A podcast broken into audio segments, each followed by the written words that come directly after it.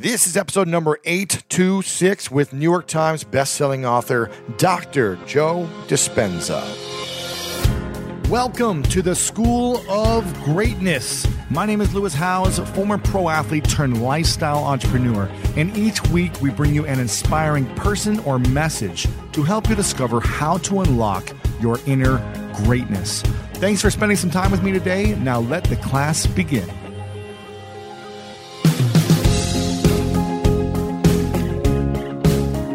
Deepak Chopra said, The world out there won't change until the world in here does.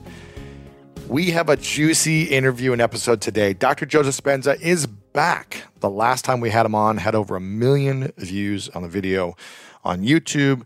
The micro videos went viral with millions of views online. The audio is one of the top podcasts. And we decided to bring him back to dive in even deeper because you asked for it. If you don't know who he is, Dr. Joe Dispenza is an international lecturer, researcher, educator, New York Times bestselling author of three books. He's been invited to speak in more than 33 countries on six continents.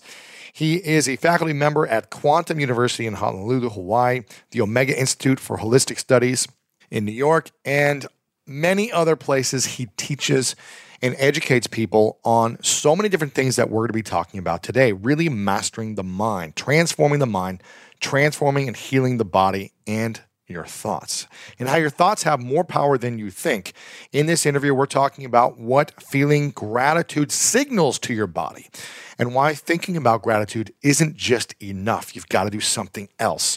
The extraordinary science behind the physiological benefits of self regulation, how thoughts and feelings shift your energy and the effect it has on your environment, what Dr. Joe thinks will be humanity's biggest challenge moving forward.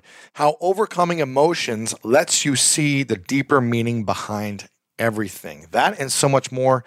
We get juicy as well, so get ready, take your notes, share this with a friend, lewishowes.com slash 826 be a champion in someone's life by helping them with this information. It's going to help them heal their mind, heal their body, and optimize their life. Just send them this link, post it on social media, text a friend, put it on a WhatsApp group chat, whatever you got to do, get this out there to a friend. And as always, tag me on Instagram stories at Lewis Howes and tag Dr. Joe Dispenza while you're listening so he knows that you're listening and that you're supporting him as well. The enhanced American Express Business Gold Card is designed to take your business further. It's packed with features and benefits like flexible spending capacity that adapts to your business, 24 7 support from a business card specialist trained to help with your business needs, and so much more. The Amex Business Gold Card, now smarter and more flexible. That's the powerful backing of American Express. Terms apply. Learn more at americanexpress.com slash business gold card. From now until March 19th, Whole Foods Market is running their sales event, Taste the Mediterranean. It's a store wide, flavor packed journey of regionally inspired selections. Save on Mediterranean inspired flavors like Parmigiano, Reggiano, charcuterie, and ground lamb. Find sales on animal welfare certified meat. Save on seafood like whole bronzini and sustainable wild caught sockeye salmon. Stock up on wallet happy Mediterranean essentials like feta cheese crumbles and whole wheat pita pockets. Wines from the sun soaked vineyards of Spain, Greece, and Italy start at just $8.99. Must be 21 plus. Please drink responsibly. Taste the Mediterranean now at Whole Foods Market. So many of us love coffee, like the living for it type of love. Some like it hot, some like it iced with a splash of creamer, and some like it with a cold foam topping. Many of us stop into coffee shops on our way to work more often than we'd like to admit. But now, thanks to International Delight Cold Foam Creamer, you can make cold foam coffee at home, or in my team's case, in the office, and it's a game changer. I was just chatting with a teammate of mine about our love for the occasional sweet treat coffee. Sometimes it's just the thing you need as a pick me up on a busy busy day, and we just stocked our office fridge with International Delight Cold Foam Creamer, and it never misses. The team's favorite flavor so far is the caramel macchiato. You just shake the canister and spray it into your coffee, and voila, you've got an incredible cold foam coffee, no frothing, fancy machines, or mess required. International Delight Cold Foam Creamer foams and creams your coffee from top to bottom. The best part, it works on both hot and iced coffee. It comes in three foaming, delicious flavors French vanilla, sweet and creamy, and caramel macchiato. So you can switch things up depending on your mood. Look for your favorite flavor next time you're at your grocery store and be prepared to say goodbye to your barista. International Delight Cold Foam Creamer. It's foaming delicious. All right, guys, without further ado, I'm excited about this one. We brought him back on popular request, the one and only Dr. Joe Dispenza.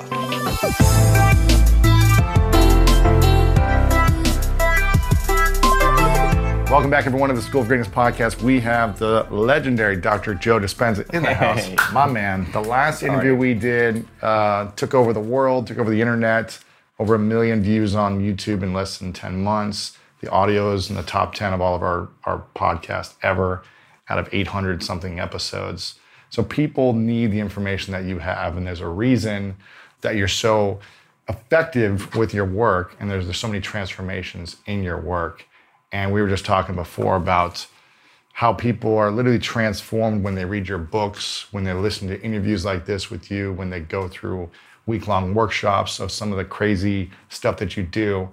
And I was asking you, you know, why is this stuff really taking off now in the last year, year and a half? Because you've been doing this work for a couple decades now, right? Yeah. Two decades? Yeah, just about. Yeah. Almost two decades. And you've been in tons of documentaries, movies, you've been in doing interviews for a long time, but really it's taken off in the last year. And you said, because now we have evidence of about a lot of things that you're working on, mm-hmm. the things that you've been believing for so many years that you knew worked for you and you saw transformation with yourself. We're not going to go into your accident because that's in the last interview.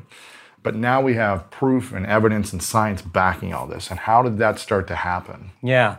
It's a great dialogue because um, I think this is a time in history where it's not enough to know. This is a time in history to know how. And if you rewind the tape 10 years ago, information was the thing that stimulated thought, stimulated new ideas. And, and as we learn new things, we make new connections in our brains. So as we begin to add new stitches into that three dimensional tapestry in our mind, we're beginning to cause our mind to function in new ways. But the key then is to apply it, to personalize it, to do something with it. And, and 10 years ago, when I went, got in front of an audience and talked about the application, it, it, nobody wanted to step outside that philosophical, theoretical, intellectual realm, right? Because doing something means you're going to have to change something about yourself. Painful. Yeah, you're going to get uncomfortable, right? I think we're in an age of information. And in an age of information, ignorance is a choice. And because of technology, we have access to so much content. And information creates awareness. And awareness is consciousness. And you can't have consciousness without energy. They're, they work together. So there's an energetic change, I think, that's taking place in the world right now where people are so informed that old models, old paradigms are beginning to break down, whether it's the medical model or the religious model, the education model, journalism, the economy, you know, um, politics. It's all beginning to come to the surface because something else has to come out. And and I think that one of the things that uh, people are realizing is that you don't have to be a Buddhist monk to do this or uh, a nun with 40 years of devotion. You just got to understand the formula. And just like any skill or anything you learn, you got to go from thinking to doing to being. You got to take knowledge, you create the experience, and if you keep doing it over and over again, you start getting a skill or you start getting wise about how to do it. And you, you know that you know how to do it. Mm-hmm. Well, in the last 10 years, we have assembled a scientific team. And let's see if you can really make significant brain changes. I don't want those changes to just be in your mind. I want them to be in your brain. I want to be able to see before and after pictures to say mm-hmm. that person has a significant change after a traumatic brain injury or anxiety or depression or a cyclic mood disorder or a stroke. We want to see that there's been significant change. At the same time, let's measure your brain in real time and let's look to see what that transformation process looks like. Hmm. And in the discovery, Lewis, of that process, we gained so much knowledge about what that transformational process looks like. Right. In other words, I can tell you without a doubt that if you're analyzing your life right now within some disturbing emotion, that 100% of the time you're going to make your brain worse. If you think about your life, if you're stuck in an emotion, oh, like you're frustrated, yeah, you're angry, you're fearful, resentful, resentful, and you're thinking within that emotional state. In other words, mm-hmm. you can't think greater than how you feel. That means then you were thinking in the past because those emotions are a record or residue of the past. So we see people in the, in the process of change that are analyzing in, in duality or polarity. That kind of drives the brain into higher states of arousal mm. and, and further away from true change. Mm. So we've done thousands and thousands and thousands of brain scans, and we now know that there's a formula to create greater brain coherence, greater brain efficiency, to make your brain work better. And when your brain works better, you work better. At the same time, it requires a clear intention and an elevated emotion to begin to change your energy and to change your life. And nobody changes until they change their energy, right? Right. So then, how do you get a person out of resentment frustration into joy and freedom if why would they feel grateful or joyful or free if the experience hasn't happened? So most mm-hmm. people are spending the majority of their life waiting for something out there to take away their emptiness or pain or the resentment in here. Well, if they're, they're waiting their whole life in separation or lack, then and, and we create reality, then the lack is driving certain thoughts, which is creating more separation and more lack. So teaching people then to begin to condition their body emotionally before the evidence takes place in their life is breaking a significant habit, right? Yes.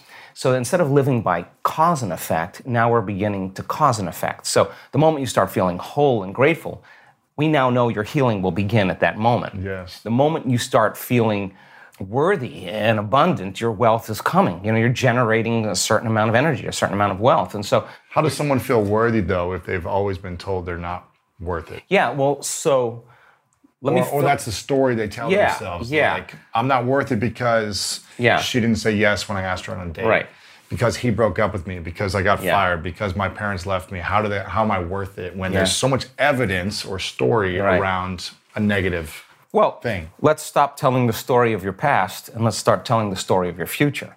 And people who aren't defined by a vision of the future, for the most part, are left with memories of the past. The, uh-huh. Your brain is a record of the past. It's an artifact of everything you've learned and experienced to this moment. So most people wake up in the morning and they start thinking about their problems. Yeah. And those problems are memories that are tattooed in the brain that are associated to certain people and things at certain times and places. The person wakes up clean slate. They start thinking about the problems they're thinking in the past. If you believe your thoughts have something to do with your destiny, well, there's a possibility that your past is going to be your future. Mm. Every one of those problems has an emotion associated with it. So then the moment you start recalling the problem, you start feeling unhappy, now your body's in the past because thoughts are the language of the brain and feelings are the language of the body. And how you think and how you feel creates a state of being. So people reaffirm their identity based on the past, right? And it turns out that wow. the redundancy of doing that, conditioning only requires an image and an emotion. And most people are unconsciously conditioning their body into the familiar past, into the known. So now, if you're in the familiar past and in the known, you're going to crave the predictable future. Right. Right. That's the known as well. And there's only one place where the unknown exists, and that's the eternal present moment. That's mm. the sweet spot of the generous present moment. So you got to labor to get that person beyond the emotions that keep them tacked or anchored to the past. And yes, it takes an effort to do that. But if you keep working with the formula, you'll reach that elegant moment where there's a liberation of energy. Mm. And now your body, as the unconscious mind, the objective mind is not believing it's living in the same past experience 24 hours a day because you're liberating the body from that emotional state. So, you ask a person, why are you so unhappy? Why are you so frustrated? Why are you so resentful? The moment you ask that, their brain is going to associate that emotion to a past event, mm, to a memory. To experience. a memory. Yeah. That's because they have nothing to look forward to in their future. So if you're not being defined by a vision of the future, it just means to me that you're more in love with your past mm. than you are with the future. So, how do you teach people to believe in a future that they can't see or experience with their senses yet? but they've thought about enough times in their mind that their brain is literally changed to look like the event has already occurred. The latest research in neuroscience says that's absolutely possible. Mm. We know that. And how do you teach a person to select a new possibility in their future and begin to emotionally embrace that future before it's made manifest to such a degree that their body, as their unconscious mind, is believing it's living in that future reality in the present moment and they're signaling new genes and new ways ahead of the environment now, till their body begins to change to look like the event has already occurred, we've proven that that's possible. Now, think about this. So, the more you think about your desired future, the joy, the gratitude, the the feelings you want to have that are more positive, the more you think about it as it's as a future thing happening, the more your body shifts now. Exactly. So your body is believing it's living in that future reality no. in the present moment. Now think about this the stronger the emotion you feel from some condition in your life, the more altered you feel inside of you, the more you narrow your focus on the cause, and the brain freezes an image and takes a snapshot. And that memory now is embossed in the brain, it's branded in there. So then people think neurologically within the circuits of those past experiences, and they feel chemically within the boundaries of those emotions. And the stronger the betrayal, the stronger the trauma, the more the body's living in the past, right? So then, so how to reverse that? So now, if you truly got passionate about a future, we've all done this.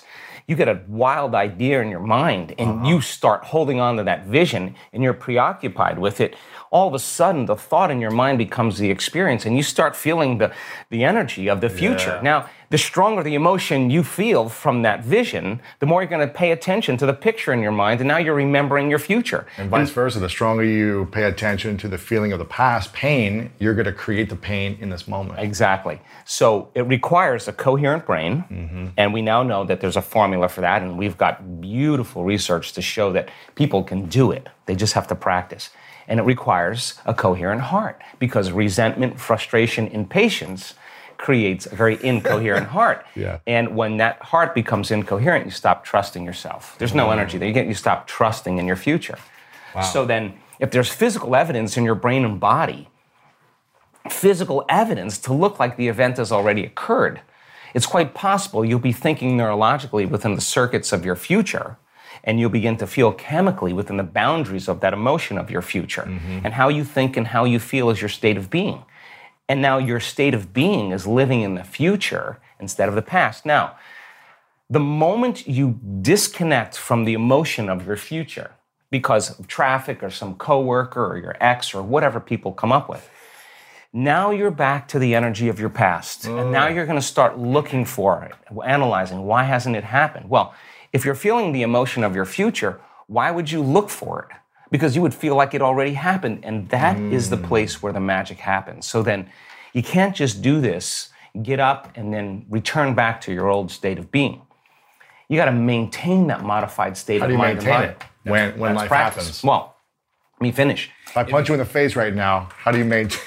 well, of course, of course. I mean, we all take blows in our lives, yeah. and, and we all react emotionally. But the question is, how long are you going to react? Right, right. So then, if you can't mediate and regulate your emotional mm. reactions, and those emotions linger for days, that's years mood. for some people. Mood, and then months, temperament, years, personality trait. So then the person's personality is literally based on the past. But Crazy. they don't know that because they're doing it over and over again. It becomes a subconscious program. So now, if it requires a coherent brain and a coherent heart, then we have to train people uh-huh. how to self regulate. So we've done thousands and thousands of measurements. We've partnered with the HeartMath Institute to teach people how to create and sustain heart coherence. How do we do it? Well, besides going to your workshop, what's the simplified version? I'm sure it takes more time than. Well, it really doesn't. Oh. It really doesn't. It just requires getting still, closing your eyes, putting your attention on your heart, changing your breath, so that you move into the present moment. And when you slow your breathing down, you slow your brain waves down. When you slow your brain waves down, now you're accessing your autonomic nervous system. So then you train a person how to open their heart and feel an elevated emotion. And it takes a little practice. And just like a flower that, that takes time to bloom, Mm-hmm. it takes a little bit of time. But if you work in trading the resentment, the frustration, or the impatience for gratitude, appreciation, and thankfulness, and you keep at it, there'll come a moment where that system switches on. And now you're feeling grateful for no reason at all. Now that's that's not a bad thing because gratitude, the emotional signature of gratitude means something's happening to you something has happened to you. Yeah. You're receiving something or you just received something. So your body then, when you're feeling gratitude, is in the perfect state of receiving. Mm-hmm. So then that means then you'll accept, believe, and surrender to the thoughts equal to the emotional state of gratitude. If you're living in resentment, you're living in fear, you're living in, in impatience, you could say, I'm healthy, I'm healthy, I'm healthy, I'm wealthy, I'm wealthy, and with all you want, and that thought's gonna stop right at the brainstem and never make its way to the body because the body's not feeling it or because why? because you're feeling resentment Uh-huh. and that thought isn't the, that thought is not consistent with the emotion of resentment resentment has a different set of thoughts right? In other words once you start opening your heart it begins to move into coherence. It begins to produce a measurable magnetic field up to three meters wide. Now that's frequency that's energy. And all that energy, that frequency carries information, carries an intent. So then, when you're feeling gratitude and your heart is open, you're broadcasting energy into the field. A frequency, A yeah. frequency. You lay the intent of the thought of your health or your wealth. That frequency can carry the thought of your wealth. It can carry mm. the thought of your health. If you're suffering, you can't the suffering does not carry that energy does not carry the thought of your wealth it carries a different set of thoughts so then so then we're teaching people how to self-regulate because if you're going to believe in that future that you're imagining with all of your heart it better be open and activated Right, right. and you better know how to self-regulate and you have to know the moment you disconnect from the energy of your future because of some circumstance in your life and you lose that feeling if you're practicing it on a daily basis with your eyes closed, then the next level is to be able to open your eyes and do it right in the moment and be able to self regulate and change the frustration from some experience in your life back to the energy of your future. Now, that requires great awareness and great effort. But if you have a community of people that are practicing this on a daily basis and they're connected to their future because that's where their, their mind is, mm-hmm. they begin to want the future more than the emotions of the past. So we've done enough measurements now, Lewis, to know that we can teach people how to do that. And we have evidence that people can sustain it for 45 minutes to an hour. It's a skill now. They know that they know how to do it. So now they have brain coherence and heart coherence. Well, once the heart begins to become orderly and coherent, it acts as an amplifier and it drives mm. energy to the brain. So now the brain is getting more energy once the heart is open, and then you're thinking a different set of thoughts. And those thoughts produce different chemicals for you to feel more of that. And here comes nitric oxide from oxytocin, mm-hmm. and then all of a sudden your heart literally starts to swell. It literally begins to open up, and there's more energy going there, and now you're coming from a different level of mind. So then, what about what happens to your immune system when you do that? Well, it turns out we've done an experiment. Just 10 minutes a day, three times a day with 120 people, trading resentment, frustration, fear for gratitude, mm-hmm. appreciation, and thankfulness, measuring their immune response. The, the My career not only requires me to travel, but also gives me the freedom to. Traveling has brought me so many positive experiences and memories. Like that time I spent the holidays at an Airbnb in Big Bear with some of my extended family, and it was the perfect way to come together and connect with my family that I don't see that often. If you have a similar setup that allows you to travel often, have you ever thought about your empty home while you're gone? More specifically, how you can make some extra money by keeping your home occupied while you're out of town. I'm a big advocate for setting up a side hustle to give you an extra stream of income, and Airbnb hosting is an easy place to start. Many people host on Airbnb, including some friends of mine, but there are some people out there who've never even realized their space could be an Airbnb. Hosting can easily fit into your lifestyle, and it's a great way to earn some extra money. So if you have a home, but you're not always at home, you've got yourself an Airbnb. Your home might be worth more than you think. Find out how much at airbnb.com/slash host. Isn't it obnoxious when companies have those sneaky gotchas? hiding deep in the fine print or bills that seem to go up for no dang reason? Like when budget airlines promise a cheap fare, but then charge you for every little thing until you realize you're paying even more than you would have elsewhere? At Metro by T Mobile, there's nada yada yada. That means no contracts, no price hikes, no surprises. They don't even want me to speed through the legal, so here it is. When they say no price hikes when you join, they mean your price will never increase for talk, text, and smartphone data plans. Their only exclusions are for limited time promos, per use charges, and third party services. I guess that really is nada yada yada. At Metro by T Mobile, nada yada yada.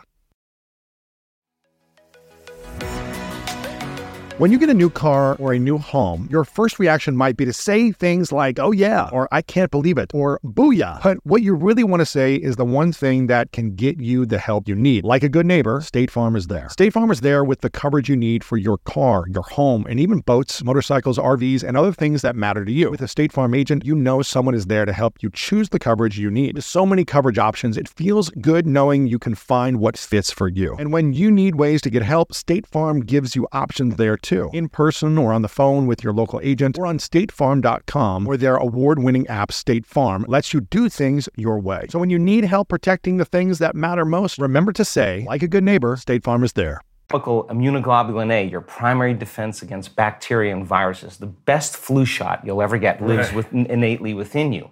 Turns out when you're frustrated, when you're impatient, when you're fearful, the immune system dials down because you're in emergency. It's not, it's, all your energy is going for some threat in your outer world. There's no energy in your inner world for growth and repair. But how do you turn that around? So then, as people begin to open their heart, can that chemical begin to elevate? Mm-hmm.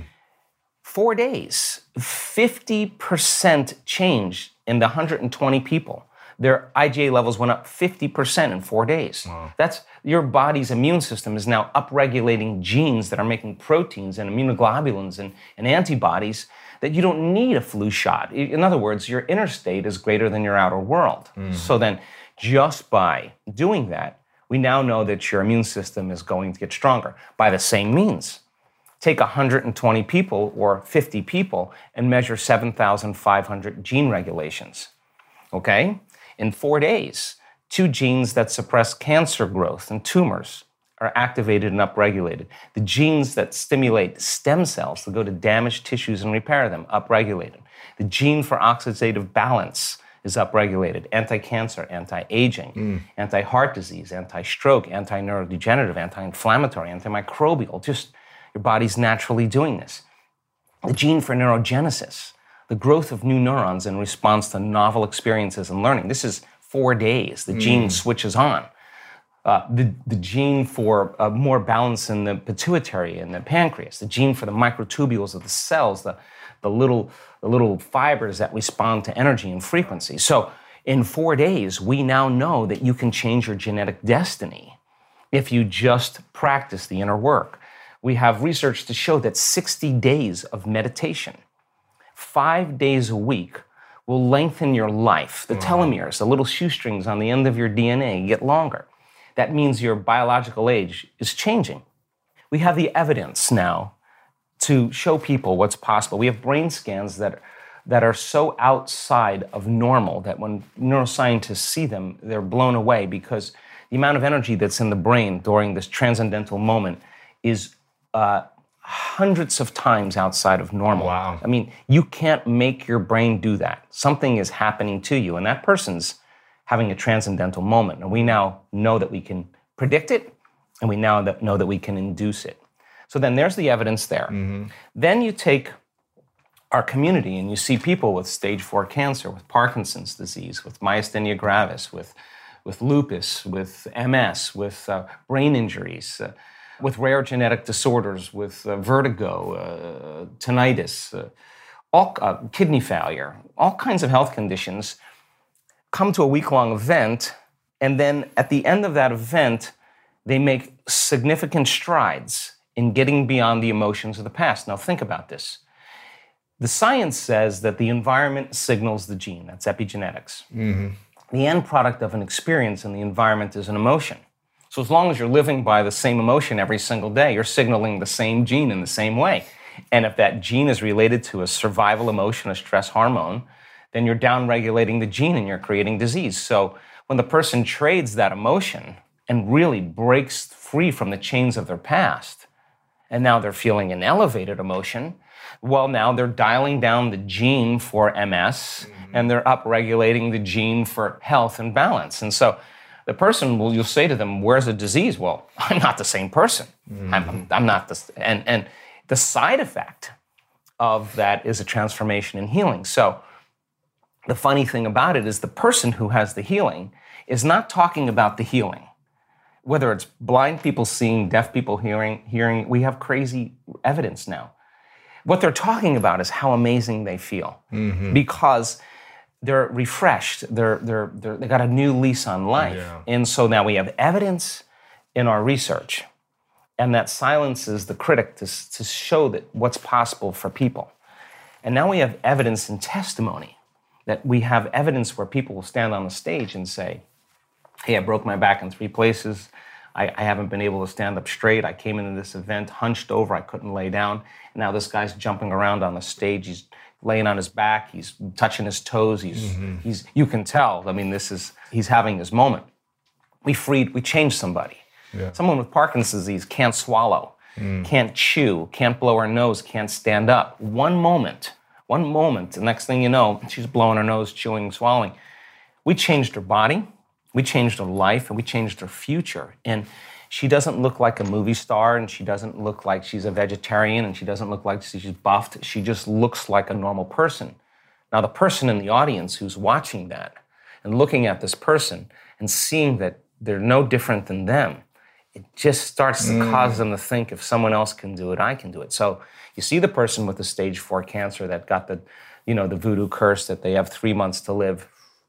And now they have no evidence of cancer in their body, and they're standing on the stage telling that story, and somebody in the audience is checking her out, going, I have the same condition. And if she can do it, I'm going to step right in that footprint. I'm going to do it wow. the way she did it. And all of a sudden, you start seeing this change in the community in a week long event because once there's a breakthrough, right? I mean, it's like a four minute mile.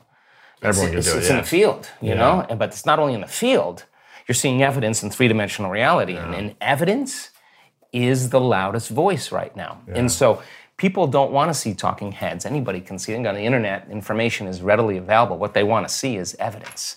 And so when you have evidence in the scientific realm and then you have evidence in a community of people, you're not doing anything that's so extreme that that excludes anybody. It's inclusive, and we're using science as the contemporary language of mysticism. Mm. It is science that's going to demystify the mystical. If I talk tradition, culture, religion, any of those things, spiritual principles, people are going to shut off. You're going to divide an audience. But science creates community. Right. So by building a scientific model, I don't subscribe to any type of meditation because I look at the evidence of what we've gathered in let's see by applying this formula to what extent can we prove to human beings how powerful they really are and, and i think that that has become something that has mystified me because when I see blind people seeing in our workshops, I have to tell you hmm. that I'm more surprised than anybody. I'm yeah. standing up there shaking my head, and, and we have one woman was she's a nurse, and um, one day she just uh, wakes up and she's got a blind spot in her eye. Can't see in the lower left hand quadrant of, of both eyes, six o'clock to nine o'clock. Wow. She's a nurse. She goes to see her, her colleagues. They do a scan. Stroke, uh, on the optic nerve. Wow. Uh, and now she's uh, legally blind. She can't drive her car. She runs her own company. She can't run her company. She can't type. She can't use the computer. She's compromised in a big way. Now, with a stroke, you have two weeks really. That's the window. And if nerve cells are going to come back online, it's going to be those first two weeks. Wow. If they don't come back, the prognosis is live with it. Whether you have paralysis or whatever, that if a stroke causes brain damage and usually two to three weeks, you don't see many much change. So they gave her the, the prognosis. You have to learn to accommodate and live wow. with it. She wasn't satisfied with that answer, and she goes to one of her dear friends who's a physician, And the physician says, Go check out the Dispenza guy. And she says, Why don't you come with me? So they come to our event in Brighton in, in the UK Was together. this within the two weeks or was this later? Do you know? oh, no, this is a year later. Wow. This is a year later. And So it's supposed to be irreversible at Yeah. that point. And so she comes to the event, and then she comes to the event for two reasons. To listen to this, to learn how to live with her handicap. That's the extent of what's possible Have more mind. peace and Yeah. yeah. And then create a nonprofit to help people. Those were her two things. So mm. somewhere in the middle of the event, it occurs to her that she could actually possibly heal her eyes. Mm. So she goes for it. She lays down after one of the meditations we lay down at the end, and all of a sudden, like in her head, she starts feeling this heat and this crackling sensation. Now, you have one of two options when something like this happens. You get scared. You get scared, it's the unknown, you contract, uh, and your brain goes into high beta and you disconnect. Something's wrong. Maybe right, I'm right. hurting something. Yeah, I'm having another stroke, whatever. Or you surrender and relax. That- yeah, you go in. Yeah. And she she let go, and she had the most incredible experience. She laid there for the longest time, opened her eyes, and she said it was like the lights came back on. She said I could see completely. We sent her for a scan. The Monday morning after that week long event, the scan that had the, the left lower quadrant on both eyes from six o'clock to nine o'clock was black. The post scan, there isn't one black spot Wow. anywhere on, the, on her eyes. Now- She'd already done a scan a year prior. yeah, yeah, yeah. She had the scan. So Wow. we'll, we'll give you the evidence, but but that is not natural. Wow. That's not normal. But but how do you explain that in conventional science? I mean, the truth is is that we have incredibly powerful innate qualities mm. for regeneration and healing mm-hmm. once you hit that button. So then she stands in the audience and gives her testimony. Other people are going to begin to realize that they can heal from a stroke, and that's exactly what's happening. A collective consciousness is, is happening. What is the the moment of transformation for someone like that? When does someone because I know that healing can happen in an instant. So how what's the thing that triggers that instant for someone to go from disbelief to belief and it actually transforming them in the physical body? Yeah, we've studied this, and, and there's no linear correlation because think about this. That woman uh, is a pragmatist. She knew nothing. She not wasn't spiritual in any way. She just read my books and then started practicing the meditations. Now, she was practicing those meditations for months before the event because she wanted to come and be fully prepared for it. Right. So, so from the from the outside, you see this one one uh, moment. Yep. But what you don't see is the number of times she worked in overcoming herself and getting beyond whoever she is and getting into that place where she's far enough outside familiar territory, neurologically, chemically, genetically, that all of a sudden she connects to this. clicks, She yeah. connects. There's a she starts connecting to that invisible field called the quantum field, and and you can't connect as your body. There's nothing physical to connect to there. You have to get beyond all your associations. You know, it's interesting. I think I might have talked to you about this last time. That I grew up in a religion called Christian Science that talked a lot about this. Mm-hmm. You know, I w it was embedded in my mind that I'm a spiritual being and that I can never be physically f- hurt. Like, there, I'm not a material body. That there are no accidents. That there's no injury, and it was always embedded in my mind that I can never be physically harmed, or I, I can be instantly healed. And so my entire childhood, I had all these incredible healings quickly. Mm-hmm. And I witnessed it all the time from other people. And everyone was always like, how is this possible? Yeah. So I don't know if this is something I was practicing, you know, Right, in a different in a different way as a child, but it's it's always fun for me to come back around now. Even though I don't practice that that religion necessarily anymore or go to the church, I still believe the same fundamental principles that I hear you talking about in a, in a more scientific way. It's a good belief to have. Yeah. And and you, you program children like Yeah. you program your children that the body has an innate capacity to heal. yeah. And and all of a sudden you're less reliant on something outside of you to, to make something go away inside of you Mm-hmm. Medicine or something else. whatever it is shopping Yeah. video gaming everybody's relying on their outer world to, relationship to change their inner state problem is is the moment you start feeling emptiness or lack your brain is going to start to look for something outside of you to take it away. The problem to fill the hole, yeah. Right. The problem is, is that normally the stimulation that's created from those outer things uh, give the body a rush, and so the receptor sites on the cells recalibrate. So you need more the next time to turn it on, right? So now it's tough. You buy the new fancy car, and it's fun for the novelty wears off, right? and right? then it's a yeah. week, and then yeah. it's a day, and you're yeah. like, it's never enough. And that feeling never goes away, and so the only way that feeling is actually going to go away is when you start going inward, mm. right? And so, so we've seen significant mm. changes with people, and and having that belief should be tested on a. Uh, we should test our belief around that. And and my lesson through all of this is that I'm starting to realize how conditioned we are into believing how limited we are, mm-hmm. and as you start peeling those layers away, and you break through those beliefs, those self-limiting thoughts and emotions. On the other side of that is where the miraculous happens. So you got to be willing to be in that place of discomfort long enough to reorganize order and mm. begin to create more coherence. And then all of a sudden, you get this recalibration that goes on in the brain and body. And then the extent of that is that the ultimate thing is you start to see feedback in your life, those synchronicities, those coincidences, mm. those opportunities. You're scratching your head going, everything's falling into place. Yeah, I'm in the right place at the Everything right time. I think about just comes to me because your energy is synchronized. It's you, look. I mean, when you have coherence in the brain and heart, you have a laser of energy and it could read information much better.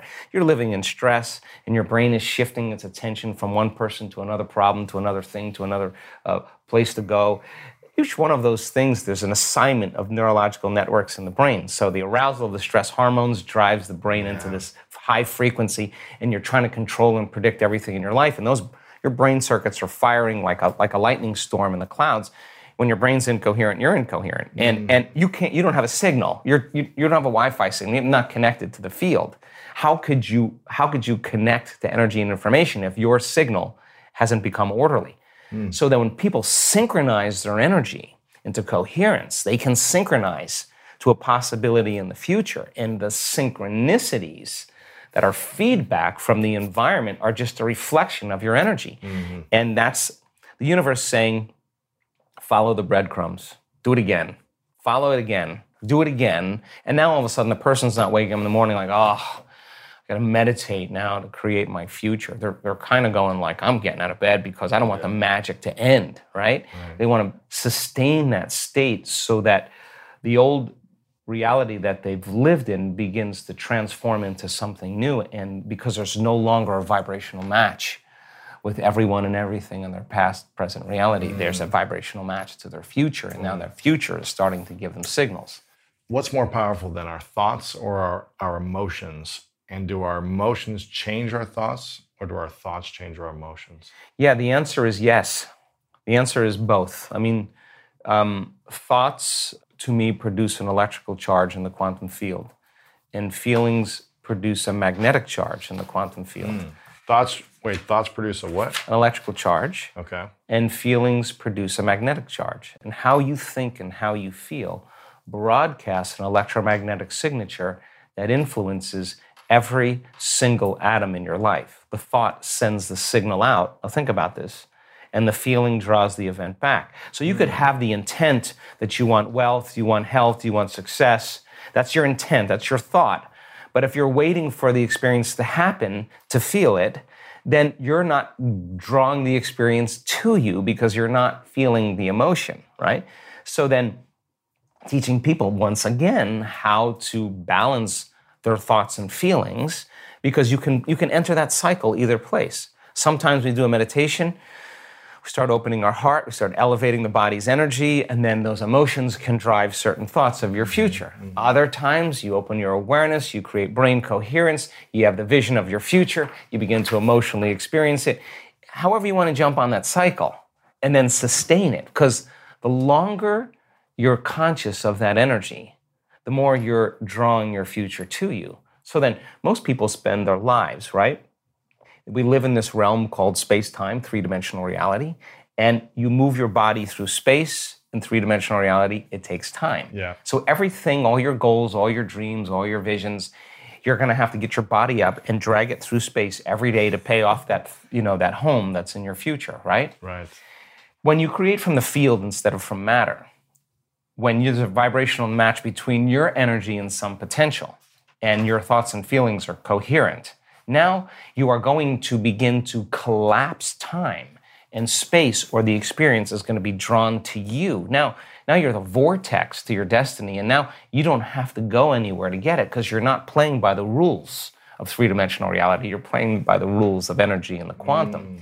So, teaching people how to do this and getting better at it, then all of a sudden they're not forcing and controlling outcomes. In fact, they're trusting and surrendering to outcomes because they don't want to get in the way. Because the moment you start trying to predict when it's going to happen or how it's going to happen, you're overlaying a known over a place where there should be an unknown, right? So teaching people how to do that means we have to lay down the very thing we used our whole life to get what we want for something greater mm. to occur, mm. right? And so that transcendental moment is something that we're working on demystifying. And and you could be gluten-free person, you could be a gluten-full person. You could drink wine, not drink wine. You right. could be rich, you could be poor, you could be any color, any shape, any size. In fact, you can't tell me you're too old to do this work. You can't tell me that. We got elders in this work that we, we show you their brain scans and you'd be blown away. They, they, they know how to do it. You can't tell me you're too sick to do this work. We got people that have reversed stage four cancer numerous times. And, and yeah, it took a Herculean effort to do it, but they love themselves for. You can't tell me that you're too out of shape or too overweight or too underweight. You can't I've recently joined the world of home ownership. And one thing I've learned is that there's so much more freedom with what I can do with my home, but also so many more decisions to make. Figuring out where to start on big projects like a complete room makeover can be overwhelming. But with Crate and Barrel's free interior design service, a design pro can provide design and styling help for projects big or small. Whether you're redesigning your living room, choosing a new dining room table and chairs, or even just styling a bookshelf, work one on one with a design pro who will work work with existing furnishings and help you choose new ones. Get 2D layouts and even 3D renderings so you can actually see your space to help you decide. Did I mention it's free? Yes. Having fun exploring the possibilities of what you can redesign or have the design desk help. Go to crateandbarrel.com or your local store to make an appointment with the Crate and Barrel Design Desk. VR training platforms, like the one developed by Fundamental VR and Orbis International, are helping surgeons train over and over before operating on real patients. As you practice each skill, the muscle memory starts to develop. Learn more at meta.com slash metaverse impact. I've seen it in all shapes and sizes. You can't even tell me that you had a brutal past. And people that have had very, very mm-hmm. dismal pasts that are free, that are happy people. You can't even tell me you're, you never meditated before. In fact, our research shows that many people have never meditated before have the most profound experiences because they're not trying to make anything happen. Yeah. They're just following the instructions, right? Yeah. And, and they don't have a habit of doing it. So we don't want to exclude anybody in the process. We want to include everybody. So it turns out that our events tend to draw a, a good portion of men because of mm. the science. Mm. Uh, we have a lot of children now that are, you know, teenagers that are coming and people in their 20s. We have a great community of elders. We have, uh, you know, in our events sometimes 63 different cultures wow. coming to, uh, uh, to, countries coming to our events of between 50 and you know 65. So we want to make it so inclusive that community becomes the side effect because yeah. because with a community of like-minded like like similar energy of, of people everybody understands they get one another. You know you you communities tends to be the thing now that in terms of our uh, social media and, and uh, the feedback we're getting everybody wants more community because you get a you get a thousand people in an audience and their energy is synchronized. Now you're looking at something so much bigger. We're just going to measure this. I just talked to a researcher yesterday. We're going to measure a thousand people when they reach that synchronized moment when they're we can we know that the entire social coherence in the room is orderly, then if you're producing a ambient coherent magnetic field in your heart and you're tuning into a thought or an intent and you got a thousand people doing that and your energy is going to start interfering mm. and commingling with the person's next to you when that energy starts to synchronize it's going to produce a bigger wave. Mm. The higher the amplitude, the higher the wave, the more energy there is. So now you have one mind and one heart. And now when it comes to healing others, and we've done the research on this now, and we're collecting the data that we're teaching people how to administer a change in energy in the person that's laying there. Because it's not matter that emits a field, that's the wrong way to think about it. It's the field that creates matter.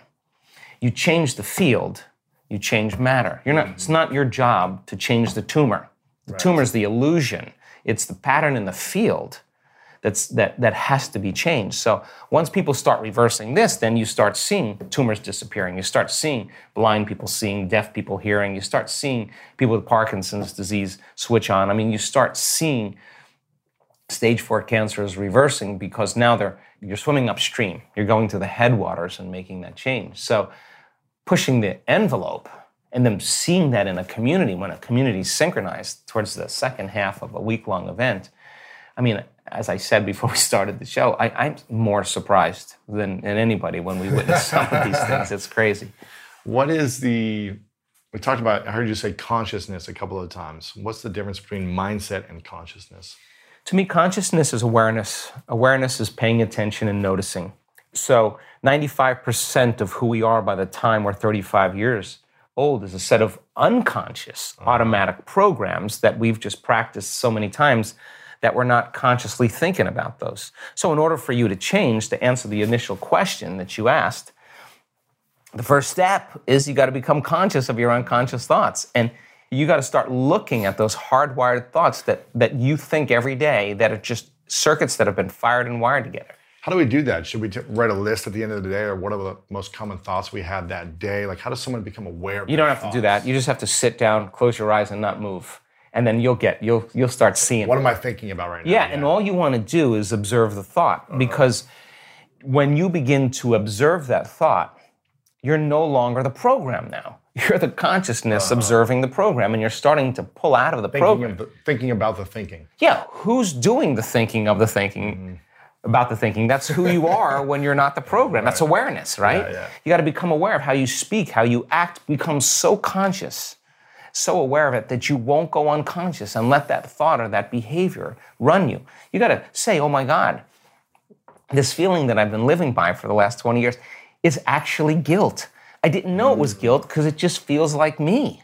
And all of a sudden, as you start becoming conscious of it, you're beginning to objectify your subjective self. You're, you're pulling out of those programs. And nobody likes to do that because it's uncomfortable. They'd rather turn on their cell phone, start texting, get on the internet, uh, you know, watch TV to distract them from that moment. And that is what they have to move through in order to get to their, to, to their own personal freedom. So the first step is becoming conscious. And m- meditation means to become familiar with, to become conscious of, to become so conscious of your unconscious self that you won't go unconscious to any thought, any behavior or emotion. And get ready because it takes a tr- tremendous amount of energy to do that and awareness stay conscious. to stay conscious. And so we fall from grace. Yeah. Fine. You got you got you're awake, you got another day. Let's go again. How often do you fall? Oh my gosh. I mean, how many times have I done it? Thousands, but I'm not going to give up because the moments in which I do connect or the moments that I do have that transcendental experience, what matters the most after it, when I have that transcendental moment, I look back at all of those difficult meditations, those difficult days. And those are the ones you remember. You don't mm-hmm. remember the good meditations. Mm-hmm. You remember the ones where you came up against yourself Yeah. and you went a little further. And you said, I'm gonna go a little further, I'm gonna go a little further. Or you had a rough day and you just went in and you just, you at the end of the day, you surrender and you have the classic, oh my God moment. There's no linear correlation. It's just whether you're willing to live in creation instead of mm-hmm. living in survival. And so you get better at it. We just get better at it. And, and for me, staying conscious and staying aware and staying present is an art because mm-hmm. you, you know when someone's present with you in your life because they're paying attention to you. You know when they're not present with you because they're not paying attention to you. So imagine this field of information, this, this, this intelligence that lives within you and I that's governing everything material in this world. It's a self organizing intelligence. You have access to it, so you better get present with it mm-hmm. as well as you can get present with anything else. And just because you can't see it doesn't mean it doesn't exist. Right. It- that, that realm you can't experience with your senses. You can only experience with your awareness. So then people have to take their attention off their bodies and go from a somebody to a nobody. Hmm. Take their attention off the people in their life and go from that they identify with and go from a someone to a no one. Take their attention off the things in their life, their cell phone, their computer, their car, and go from something to nothing. Take their attention off where they sleep, where they work, where they're sitting, and go from somewhere to nowhere. Hmm. Take their attention off the predictable future and the familiar past and time, and go from sometime to no time. And now, if you're taking all of your attention off of everything material in this three dimensional reality, now there's only one other thing that's left. That means you're an awareness, your consciousness. And now, that is the bridge, that is the door to hmm. the quantum field. And you can't enter the quantum field as a somebody. If someone has spent their whole life working on having the perfect body, or so much so they have so much attention on their pain, where you place your attention is where you place your energy, it's going to take some work for them to take all of their attention off their body. They'll do it and then they'll go back. Let's see if the pain's still there. Oh, the pain's still there. So it's a little bit of a waltz in the beginning, but as people start applying this, you start getting better at it. As an example, we had Bond University, uh, uh, uh, university in Australia on the, on the Gold Coast. Uh, senior researcher took large majority of my brain scans, and they had she had them analyzed by her graduate students, and they, they statistically looked at everything. One of the most startling things for the research team was our community's ability to get to that point where they're nobody, no one, no thing, nowhere, no time. Now I'm talking four seconds. I'm talking five seconds. I'm talking nine seconds. Just like, just give me a second. I know how to do this. They practiced it enough times that the creative moment is when you get beyond yourself, when you dissociate from everything known in your material world. Turns out when you do that and you start changing your brain waves, your brain waves slow down into alpha and theta, you're suppressing the memory bank of the known self that keeps you plugged into three dimensional reality. Mm. When you quiet down this mechanism, now all of a sudden you start connecting to that field. And when you can stay conscious in those subconscious realms, when you can literally regulate and change brainwaves, now you're in the operating system where you can make those significant changes. So we now know that when people apply the formula and they do that properly, now they're walking through that door where they're ready to create from. In other words, you can't create from the known. Mm-hmm. You can't create with your body. That's matter trying to change matter. And you can do it, it's just going to take a long time. But when you create from the field instead of from matter, there's a whole different set of dynamics that takes place. And, and why not push that envelope to see, okay, if we've done this, we've done this, is it possible to do this? As an example, we do these wonderful healing circles where you see these dramatic, instantaneous changes. So the person who's healed themselves of some health condition, when it comes time to heal somebody else, they're going to say, Well, now I understand the science, I understand how this all works. I know how to get beyond myself. I know how to open my heart. They start piecing it all together. Let's take the formula to the next level. Now they witness a significant change in a person's body in real time, right there. So then the next question is okay, like this happened many times. As an example, the woman who was at the event in Mallorca, Spain, uh, her brother had a massive stroke uh, in Colombia, and she went back to Colombia, and he was in a coma for two weeks. She called up the healing circle and said, Hey, can we do a healing on my brother? Now, if you're playing by the rules of Newtonian physics, three dimensional reality, you're going to say, well, you need to be in front of the, the guy in order to heal him. But if you understand there's no separation in the quantum, that there's everything's connected when you're in that place. So wouldn't that be the next application of the formula? So they go over the science, they get it. Okay, we don't need, we just need a picture of him, and that's our coordinate. And if we're in the field, Sending a frequency to that coordinate. yeah, but but you're not sending it anywhere because there's nowhere to send. There's no mm. space and time there. connecting to You're it. connecting to it exactly. That's a great great way to say it. In one hour after that coherence healing, he comes back to consciousness.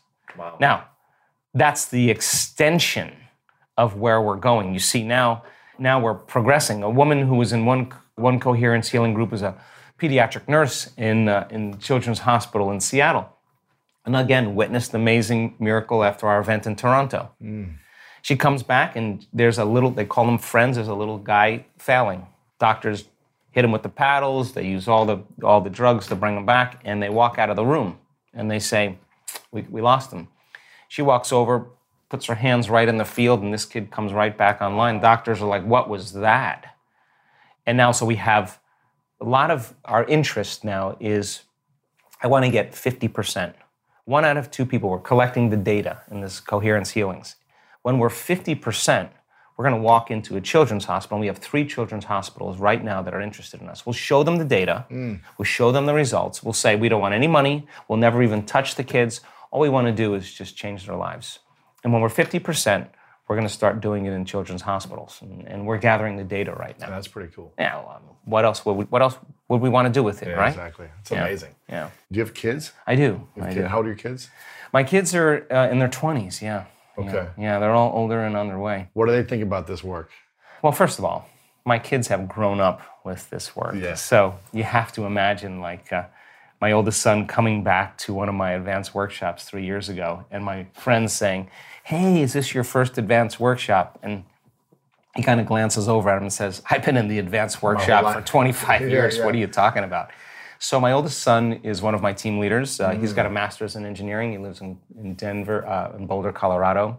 He's, he's passionate about the work. Uh, he met his fiance at my one of my workshops, uh, cool. and they're very, very similar.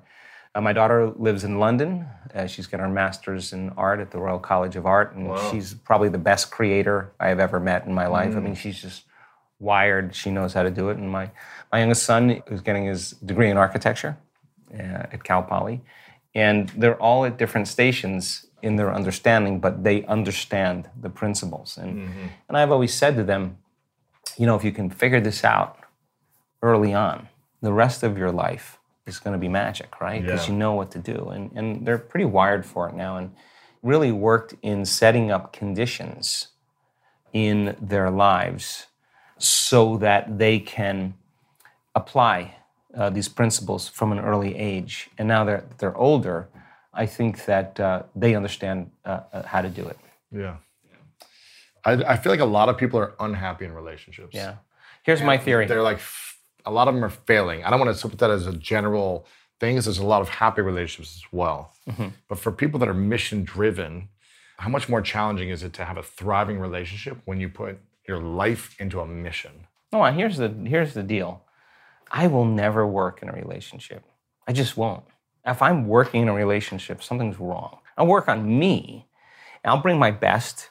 You bring your best, and we get together and we celebrate. And it should that. work. It should work. And if it doesn't, then I'm going to step back and see what is it about me, not you. What is it about Mm. me that I need to really look at and change? Now, if there's a vibrational match and it flows and it's fun and you connect on physically, mentally, mind, body, soul, you know, that's cool. I, I think that's healthy.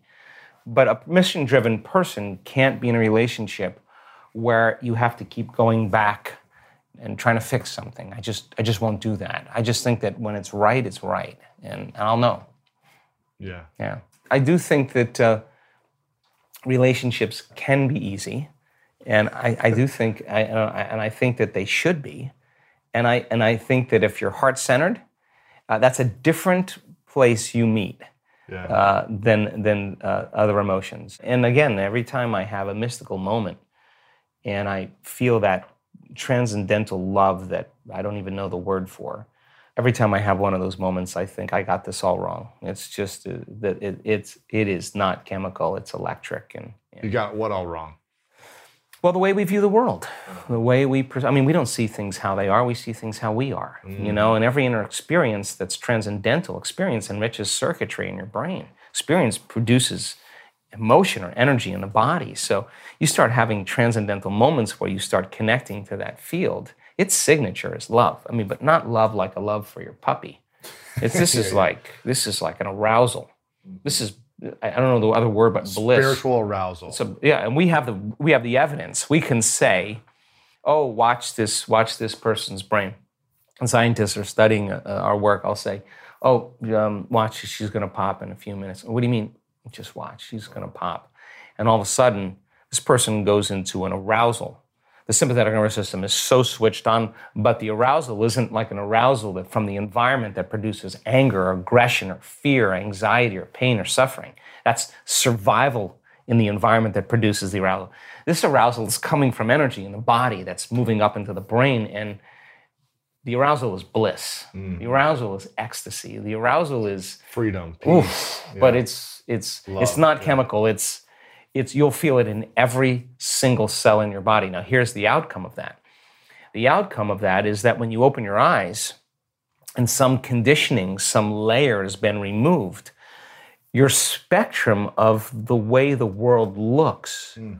broadens now because now you're wired to perceive what's always existed but you didn't have the circuits in place to perceive them. So then it's the inner experience that literally transforms our experience of the outer world. And so when you start having moments where you hit that kind of frequency or you have those moments of love, you're less dependent on anyone to bring you happiness. Yeah. You're, you're, you're okay. You can love the person for their flaws because you can see a part of yourself you used to be that you no longer are. And instead of judgment, you have compassion. Mm. And you can encourage and, and, and communicate from a, from a level of connection instead of intimidation or, or competition or however relationships work. So I do think that it's energy and vibration. And, and, and I think that in our community, at least, people who have relationships that are built from our community tend to be more long lasting because they're more self aware. Yeah. And so there's no blame, there's no excuses, there's no make wrong, there's no competition, there's none of that. There's just, this is who I am, you know? And I think that the ultimate goal is when you reach the point in your life when how you appear to the world is who you really are, that level of transparency mm. is, it takes no effort. Right. You can be yourself. And, and, and, you know, people say to me, wow, you're, you're pretty approachable. And I say, well, God, I work so hard every day on overcoming myself in the morning, yeah, overcoming yeah. my ego. Yeah. Why would I want to build it up the next day? Because I got to face that guy again tomorrow morning. So why not just keep taking those edges and, and, smoothing them down so that you're less unconscious to all of those programs that are, are built in relationships? What do you think is going to be your biggest challenge over the next decade? As wow. Get, as we get into 2020, into 2030, what'll be your biggest personal challenge in the next 10 years? we are like a living organism. I mean, the company is just, our community is growing so large. I think our biggest challenge right now is finding venues and, and, and the logistics to be able to go to the next level of, of being able to do it on a larger scale without losing the efficacy mm-hmm. or without the intimacy, the, the connection. Yeah, I mean, we've done really great, Lewis, as a, as a culture in into responding to the world's needs. And, and, and I mean, we, we hit challenges all the time.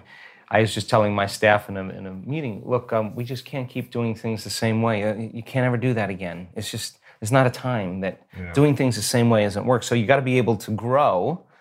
You got to be able to learn. You got to be able to stay contemporary with all the new technology and everything else and you got to keep yeah. bringing on a bigger team. I mean, I am nothing. I am yeah. nothing without my team. Honestly, I mean, my, between my staff and my team leaders and and our volunteers and the way we do things, it's a living organism. Everybody everybody counts. And and for me, when I have a group of people where everybody leads, you know, you see those school of fish mm-hmm. or the flock of birds all moving together. You study that phenomenon. You think that there's some leader that everybody's following. Turns out there is no leader. Everybody's leading. It's a bottom up phenomenon. So wow. you get a really greased team that really is heart centered, that really is uh, has the intent for the greatest good.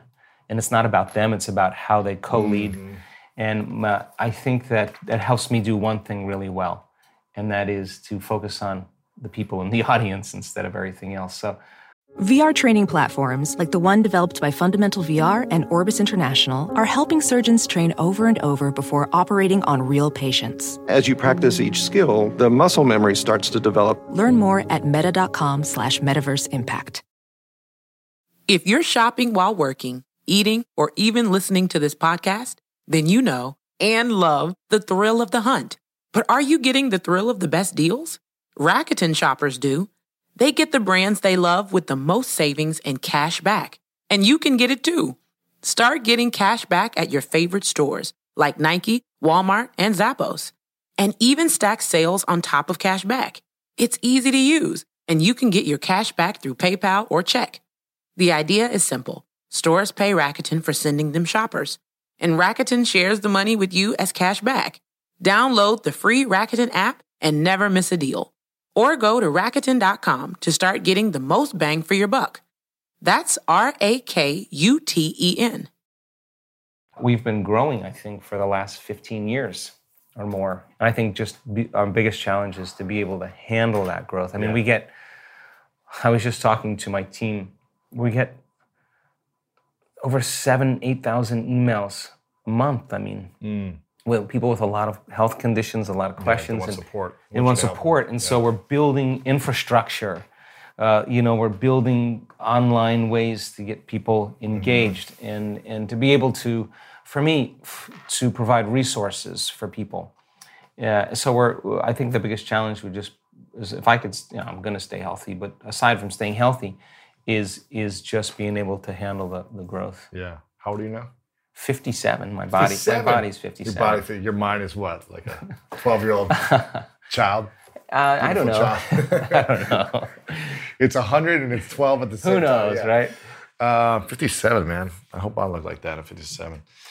What do you think the world, humanity's challenge will be over the next decade as we enter 2020? Back to the principle, Lewis, of just different paradigms beginning to collapse economically, politically, socially, environmentally, religiously, education, journalism, the uh, you know medicine. They they have to uh, move into chaos, and chaos is just unpredictable. They're not order. working. Yeah, exactly. But now here's the challenge for humanity. You have one of two ways to embrace the breakdown of those, those, those paradigms. You can face them with anger and hostility and fear, and you are only contributing to more of it. We have to see that those breakdowns are essential for something greater to happen. Mm-hmm. Now, we can't wait for governments to take care of us. That's we can't wait for medicine to, to give us a drug that's going to heal us from a mm-hmm. condition.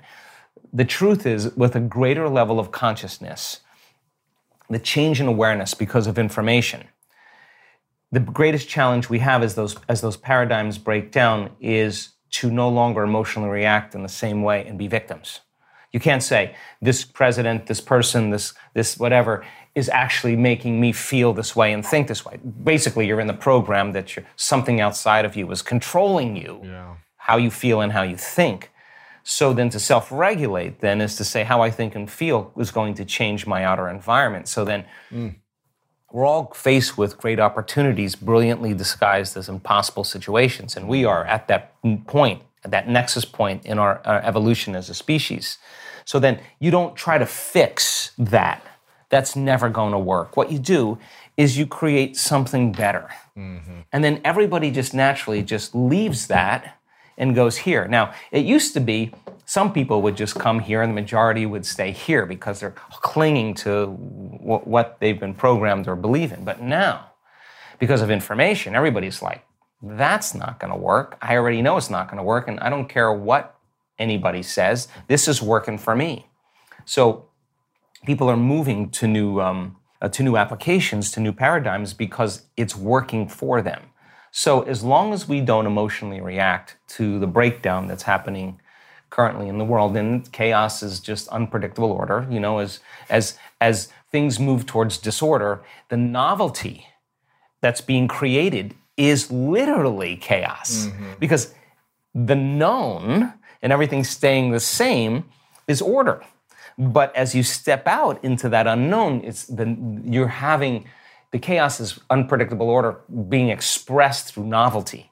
And we have to be able to learn how to take that disorder and with the application of brain and heart coherence create more order. So you can't hmm. just say, "Hey, I'm standing up for peace," and you know, and being being miserable with your coworker. You you you, you don't get to talk about peace until there's you you're the you're the living prayer of peace. Not just hmm. we know we know crime rates go down and violence goes down when there's peace projects in communities where there's meditation on peace.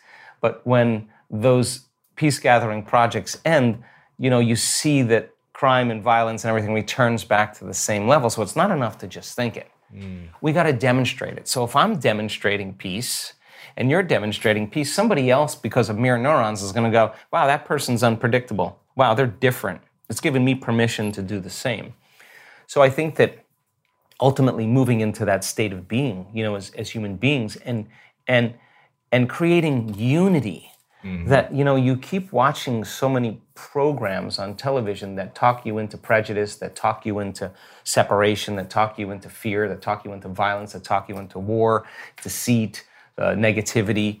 You're not going to trust anybody. In fact, you're going to see difference between you and me or anybody because that's what separation does. But when your heart's centered and you feel connected, you don't see the person any longer, right? You see something transcendent them. You see an essence, right? And I think if you do that really well, that kind of emergence of a, of a new consciousness that's less dependent on all of those outer things is really difficult to control. And if you want to control a community, control their emotions uh, and control them in survival. When you overcome your emotions, you can see the hidden meaning behind all things. And when everybody's looking this way, you may be looking that way because you understand look, you've just overcome your fear. You've just overcome your hostility and anger. You've overcome the program of whatever it is. I swear to you, you, you are going to be able to connect people, and that, that then is the hope of the future. That's why I'm, hmm. that's why I'm hopeful of the future because I think that all of this that's happening in a world right now where s- more things are happening in a shorter amount of time. If you're alive in this world and you haven't been experiencing the quickening, I mean, I mean, it- you know, I said to uh, someone the other day, the day where you end your day and feel complete because you finished all your work, you'll never have that. And, you know, there's always more emails and more things to check, right? so the demand has pressed us into this crazy realm of multitasking. And I think that you start shifting where you place your attention is where you place your energy. So if you're shifting your attention all over the board, your energy is scattered. Yeah. So then when you start disconnecting from everybody, your boss, your coworker, the news, uh, your cell phone, your computer, and you start going this way, I think it's into the present moment. Then if where you place your attention is where you place your energy, and you're truly in the present moment, you got a lot of energy to execute. You got a lot of energy to use, and you want to be able to do that eyes open. The more well. scattered your energy, the less you have to focus on pushing one thing forward. That's why people's dreams don't uh, happen because Too scattered. it, it- there's no look. Look, if you keep putting your attention on some future experience that you are imagining with your mind, your body's going to follow your mind right there because that's where your energy is. But if you're putting your attention on everything known in your life, the shower, the coffee maker, you know, the, the toilet, and your body's following your mind every day to the known. But we want your body to follow your mind to the unknown, right?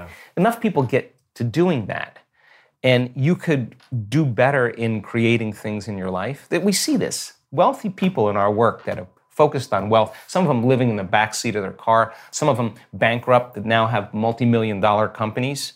What do you think they want to do with that money? They want to give it away. yeah, give Could- back. Let me tell you why.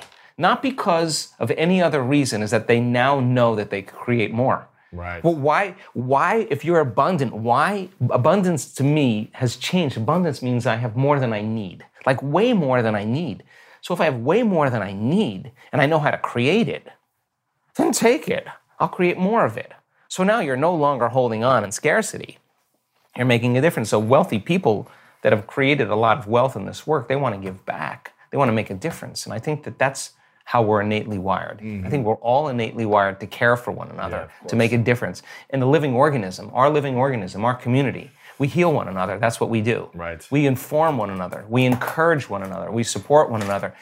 We shine for one another, not to outshine another person, to shine to show them that they can shine. And that's that to me is super healthy. Mm-hmm. So then I'm applauding your success because I want you to succeed because you're telling me that if you can do it, I can do it. So so there's no longer any separation. I think that's hopeful for the world. Then you start celebrating diversity. Then you're like, wow, you're way different than me. I want to study you because I want to bring that into who I'm becoming. Mm. Yeah, you, you, you create a strong community that way. That's powerful. Where can we connect with you and learn more? Um, my website is just drjoedispenza.com. I think that's a good place to start. You're doing more on social media finally. Yeah, yeah, yeah, good. yeah, yeah. Putting out content out there. So we can follow you there. We can go to your events. You do them once a month somewhere. Yeah, no, we Pretty do week long events. Our, our our week long events have just been my passion. You know, I'm I've outgrown keynote presentations and conferences. I, I want to be with doers. I don't I don't want to talk about history. I want to make history. You know, that's me. So we do a week long event uh, once a once a month, just about. And for people to come to a week long, they have to do the online progressive, which is a weekend course that they can do it in nine. You know, they, they can do it in nine uh, weeks, or they can sit down and watch it in one weekend. Doesn't matter to me. But that's the preparation Yeah. To come. the practice. You gotta you gotta get on the skis and you gotta go down a few times before we start skiing, right? So we've stopped doing the progressives just because there's just not enough time for me to do them any longer. So we would offer them as an online course, and then and then we have the week longs. But you know, I'm still doing conferences here and there uh, around the world. Yeah, the, my passion is the week longs. And you've got books. Do you have an app yet that teaches the meditations as well? You know, they're working on this great app right now. In fact, I have a meeting today uh, when I drive back to Santa Barbara on this app that we're creating because we have a great app that keeps everybody connected to the, when they're in events. But we want to have all the meditations on there. We want to have all this, all the things that we do there. yeah. Okay. Yeah. So that'll be in the future. Yeah, that's not too. 2020. f- No, not too far away. Before the end of the year. Okay, Yeah. cool. Well, you shared your three truths in the last interview, but I have a question for you that I want to ask you, and that is if you had your final workshop one day, and this was going to be the last workshop you ever gave in front of as many people as you wanted it to be, just imagine any type of workshop you're going to give. It could be in front of millions of people in front of you. And it was your final 60 seconds after this week long or three week long workshop, whatever you want it to be, but you had your final 60 seconds before everyone had to leave. And this was the last workshop you would ever give. What would you share and deliver in the final 60 seconds? Jeez, Lewis, let me think about that. Since you're so connected to your future dreams, I would probably say that I've done my absolute best in disseminating information to prove to people how powerful they really are. And I think uh, when we become the living example of truth, when we actually embody this, that there are no limits to what we can do. And I'm hopeful with human beings that we have this capacity. And uh, and of course, when we believe in ourselves, uh, we believe in possibility. And when we believe in possibilities, we believe in ourselves. And I think that is the ultimate belief. yeah, that's strong. It's a good finish. And drop the mic, walk off, walk off the stage. Uh, well, I acknowledge you, Dr. Joe, for for constantly showing up. You've been doing the work for almost two decades, and obviously working on yourself for longer. But for constantly showing up with your mission, with your heart to serve all of us, to give us tools, clarity, peace, so that we can bring our hearts to the world and our gifts to the world, and manifest what we ultimately want, which is more love, more peace, more harmony, and all these things. So. I acknowledge you for constantly showing up. I thank you for coming on. You're the man. I got to come to one of your events soon. You're invited. I'll be there. bro. I will be there front You're row. invited. taking I'll make it easy for you. Crying, doing it all. so thank you for coming on. Yeah, thanks. Liz. Thanks for all you do, also. Of course, thank you. There you have it, my friend. I hope you enjoyed this one. He blows me away every time I'm around him. And make sure you check out the previous interview we had with him on as well. If this is your first time coming here, you want to listen to the first one that had over a million views on on YouTube that crushed the audio as well and just spread like a, a virus of love around the world on all the different platforms. You can go to the show notes page at lewishowes.com slash 826 and we'll have the other resources videos and links to the previous interview as well you can check that out um, and all the other good stuff that dr joe has going on his conferences his books they're mind-blowing. Check it all out and share this with a friend. Be a champion in someone's life today. Just take the link and send it to one friend today and say hey you should really check this out and listen to it. I think it'll support you in taking everything to the next level. Be a good friend, share this out, post it on your social media. It'll help me spread the message of greatness and continue this movement. Over 125 million downloads around the world. We keep growing at a rapid pace, and it's all because of you. And you allow me to bring some of the most incredible guests on here to share and reveal things that they never share anywhere else on any other show, TV appearance, etc. And that's my goal to continue to improve my life, to be better, so that I can get the most out of these individuals and reveal the secrets of greatness for you. So I hope you enjoyed this. lewishowes.com slash 826 Dr. Joe Dispenza, all about heal the body and transform the mind. You were born to do something magical. And it doesn't matter if you feel overwhelmed right now, if you feel anxious, stressed, if you feel like you're in a relationship that isn't working, or maybe you guys are off, if it feels like your mission or purpose is off right now, or your career path is off, it's all part of a bigger plan. Right now, you're supposed to feel off. You're supposed to go through these certain things to help you realize and reflect more on what's not working, what's not serving you or supporting you in your life, and what's your purpose, career path, ideal relationship, health is supposed to be. So acknowledge and express gratitude for the life that you have and the moments that you have right now, and reflect knowing that there is a better way. And that's why you keep coming here to continue to learn how to take your life to the next level. And as Ernest Holmes said, the more power one gives to his thought, the more completely he believes that his thought has power, the more power will it have. You have the power to change your thought, transform your mind in any moment. I hope you enjoyed this one. I love you so very much. You know what time it is. It's time to go out there and do something great.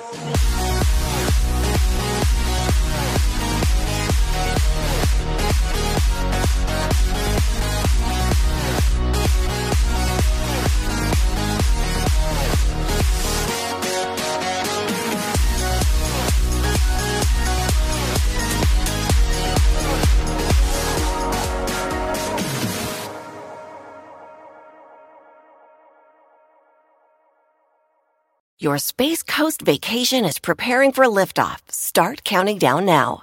10, 9, 8, 7. It's time for a beach vacay that feels like heaven. 6, 5, 4. Come explore Melbourne and the beaches. 3, 2, 1. It's time for some rocket filled fun. Count down to your best beach vacation ever on Florida's Space Coast. Launch your planning now at visitspacecoast.com.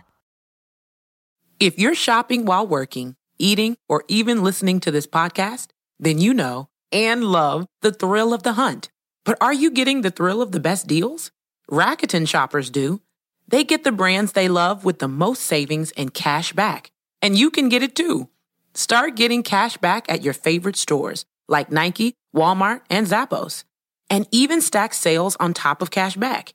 It's easy to use, and you can get your cash back through PayPal or check. The idea is simple. Stores pay Rakuten for sending them shoppers, and Rakuten shares the money with you as cash back. Download the free Rakuten app and never miss a deal. Or go to Rakuten.com to start getting the most bang for your buck. That's R A K U T E N. The South Dakota Stories, Volume 7. My trip to South Dakota was the best summer ever. Now I don't need to go to Mars because I've been to the Badlands. And I caught a bigger walleye than Dad when we went to the Missouri River. Then I rode my bike through these huge rocks called needles. Ooh, I also saw my first herd of bison, even a fuzzy furry baby one. I can't wait to go back and see more. There's so much South Dakota, so little time.